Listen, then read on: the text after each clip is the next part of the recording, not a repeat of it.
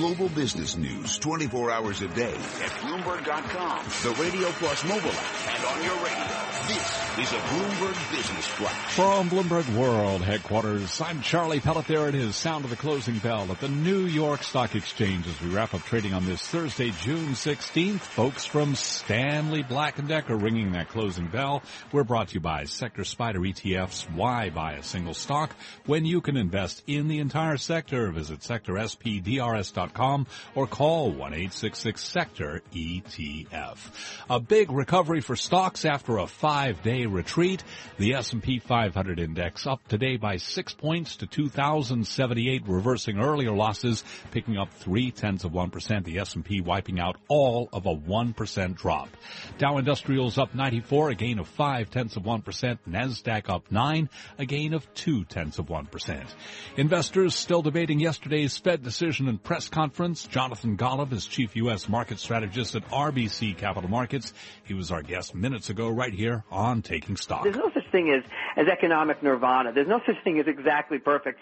But if you're running inflation of even just with the Fed's measure, just under two and unemployment under five, you, you, you just you should have higher uh, rates. And so as we move through the year, if we get through these concerns about Brexit and other things, and volatility drifts down a little bit lower, um, I think the Fed is going to really be forced to take uh, to, to continue to gradually raise rates. And then there is the Brexit vote. One week from today, Jacob Kirkegaard, senior fellow at the Peterson Institute for International Economics, also interviewed right here on Taking Stock. The reality is that uh, this campaign will have, especially after uh, today's tragic events, will have made uh, or, or made the country split even more over the issue of immigration, and that includes both the Conservative and the Labour Party. So fundamentally, in the long run, the UK will have become a more difficult place to govern after this campaign. Gold uh, lower today by 260, down two tenths of 1%. 402 on Wall Street now. Let's look at other news from around the world on Bloomberg Radio. Thank you, Charlie. From the Bloomberg Newsroom, I'm David Gura. UK police say a British lawmaker has died after being shot during a meeting with constituents. Jo Cox, a Labour Party member of Parliament, was 41 years old and was elected last year. Police arrested a suspect. Campaigning has been suspended for the day in the referendum on whether the UK should leave the European Union. House Speaker Paul Ryan is responding to calls for gun control reform in the wake of the mass shooting in Orlando. Ryan saying going after the Second Amendment is not the way to stop terrorism. Instead, he says we must focus on foreign policy. Not only do we need a better policy with respect to Iraq and Syria and fighting terrorists and preventing ISIS from expanding and growing, we need to have a better job and a better handle on homegrown jihad and on combating the ideology itself. Meanwhile, Senate Minority Leader Harry Reid says the 15-hour filibuster on the Senate floor that ended early this morning is a signal to the country that Democrats won't cave to the National Rifle Association when it comes to gun control. Beginning late Wednesday morning and ending early Thursday morning, the entire nation watched the junior senator from Connecticut give our Republican colleagues a lesson in a number of things, not the least of which is courage. The top lawyers at 44 U.S. companies are urging the Senate to consider the nomination of Judge Merrick Garland for the Supreme Court. In a letter sent today to the top members of the Judiciary Committee, the General Counsel has called Garland, quote, exceptionally well qualified. A woman who falsely portrayed herself as a Superstorm Sandy victim to get free hotel rooms and relief aid has pleaded guilty to a felony charge. Attorney General Eric Schneiderman says Caterina Curtolo has been ordered to pay more than $87,000 in restitution to the city and the American Red Cross.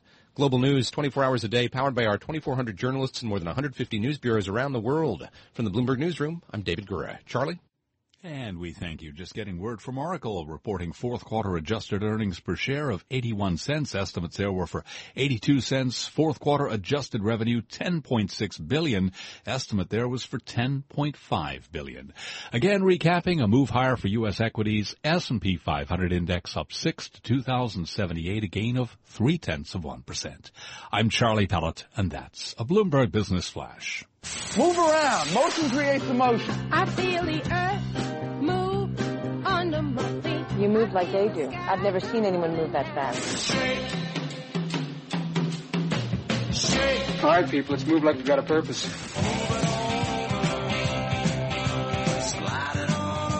Company's called Movers and Shakers. They cost a little more.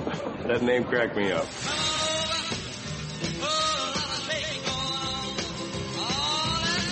Bloomberg Taking Stock, Movers and Shakers with Pimm Fox and Kathleen Hays on Bloomberg Radio.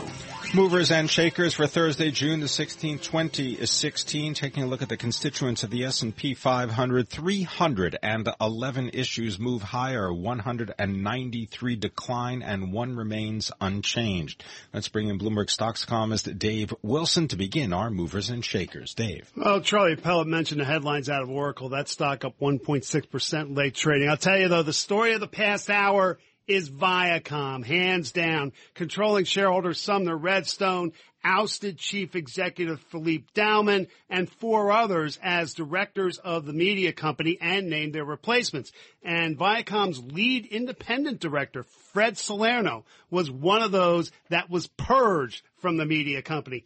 Redstone's National Amusements filed a lawsuit to affirm the validity of the move.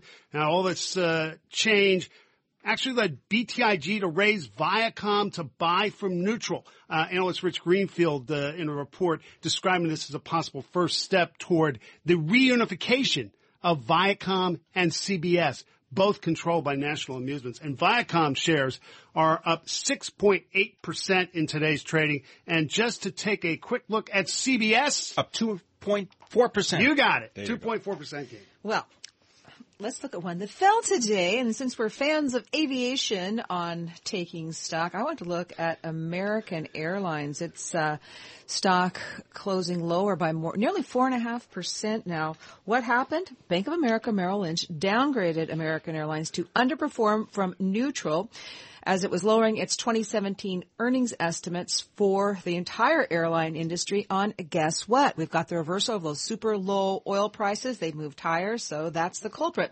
In fact, analysts said their second half 2016 to 2017 fuel curve outlook is now 20% to 16% ahead of their models. And if you don't expect any jump in airline bookings, you have to lower your earnings per share outlook as they did by 17 to 13% on average, Pimm.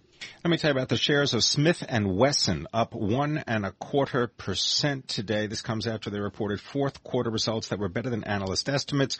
Fourth quarter earnings per share of 66 cents. The estimate was for 54 cents.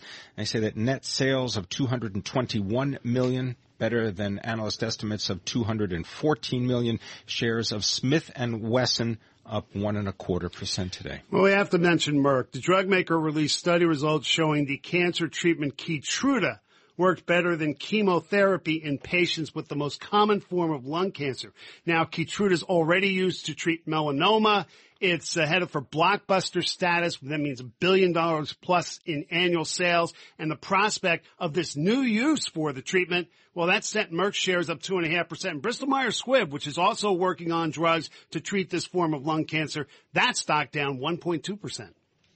Macy's, that stock uh, moving up today, uh, one and a quarter percent after it struck a deal with its union. They had to extend the deadline past last night at uh, midnight, but it is a big deal. The stock uh, definitely moved higher.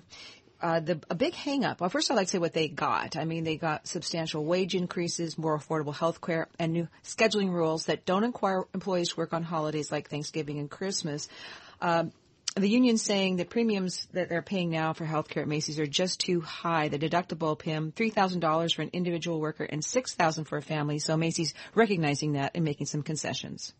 I'll just say briefly about this uh, Stanley uh, Black and Decker, uh, in as much as they uh, rang the closing bell uh, today on Wall Street. Uh, Stanley Black and Decker shares up about two tenths of a percent, but an interesting report from Wells Fargo with an outperform rating on Stanley Black and Decker, saying that the divestment of its what they call the mechanical locks business to Allegion would be nicely accretive for Allegion and for Stanley Black and Decker, and Wells Fargo says the deal could be uh, useful for Stanley Black and Decker because they could use the proceeds for purchases of more strategic assets. Now it's time for the volatility index report brought to you by CBOE VIX options and futures. Volatility can be harnessed with CBOE VIX options and futures. See disclosures and learn some more at cboe.com slash powerful outcomes VIX people are watching VIX very closely to get a measure of how people are watching Brexit. The VIX actually down today, though, 0.75 to 19.39. But uh, June 23rd, a week from today, we could see hot stuff. All right, Dave, you're up. Uh, hi, uh, my name is Dave. Wilson, where are you? Wilson! Just what do you think you're doing, Dave? We're going for a price on Wilson. Open up the door, it's Dave! Who? Dave! Hey, Mr. Wilson! Hey, Mr. Wilson. Always a pleasure. Take us through the aisles of Central Garden and Pet. Okay, well, they actually make stuff that goes into the aisles of uh, lawn and garden retailers and pet suppliers. And, I mean, really, the lines of business are reflected in the name. They started in 1955 as a distributor of lawn and garden supplies. In the 1990s, the company moved into production and expanded into pet supplies through takeovers. And for the sake of full disclosure, I will tell you that my brother-in-law works there, so I've known about the company for years. Central Garden went public in 1993 and created non-voting Class A shares in 2007. Class A ticker CENTA. Its older common shares, which have voting rights, trade under the ticker CENT. Now, both classes set records today after SunTrust Robinson Humphrey recommended buying them for the first time since September 2011. Analyst William Chappell raised its 12-month price estimate by 67% to $30 a share. Chappell wrote in a report that Central Garden will benefit from having former Clorox Chief Operating Officer George Roth as its Chief Executive. Roth took over on June 1st from John Ranelli, who retired after three years in the position. Central Garden Class A shares up almost 12.5% in today's trading, and the common shares did even better. They gained almost 14%. Dave Wilson. Thanks so much. Our stocks editor. You can follow him on Twitter at the one Dave. Cannabis. It's an industry that is growing rapidly. We're going to find out about a new pharmaceutical coming coming up next on Bloomberg Radio.